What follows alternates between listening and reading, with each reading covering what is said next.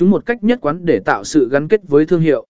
Hai cách áp dụng màu sắc thương hiệu trong thiết kế in ấn hướng dẫn về cách áp dụng màu sắc thương hiệu vào các tài liệu in ấn và cách đảm bảo tính nhất quán về màu sắc trong toàn bộ thương hiệu.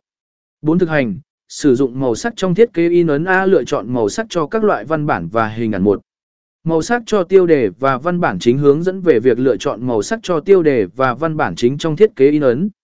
Bao gồm cách tạo sự tương phản với màu nền và làm cho nội dung nổi bật.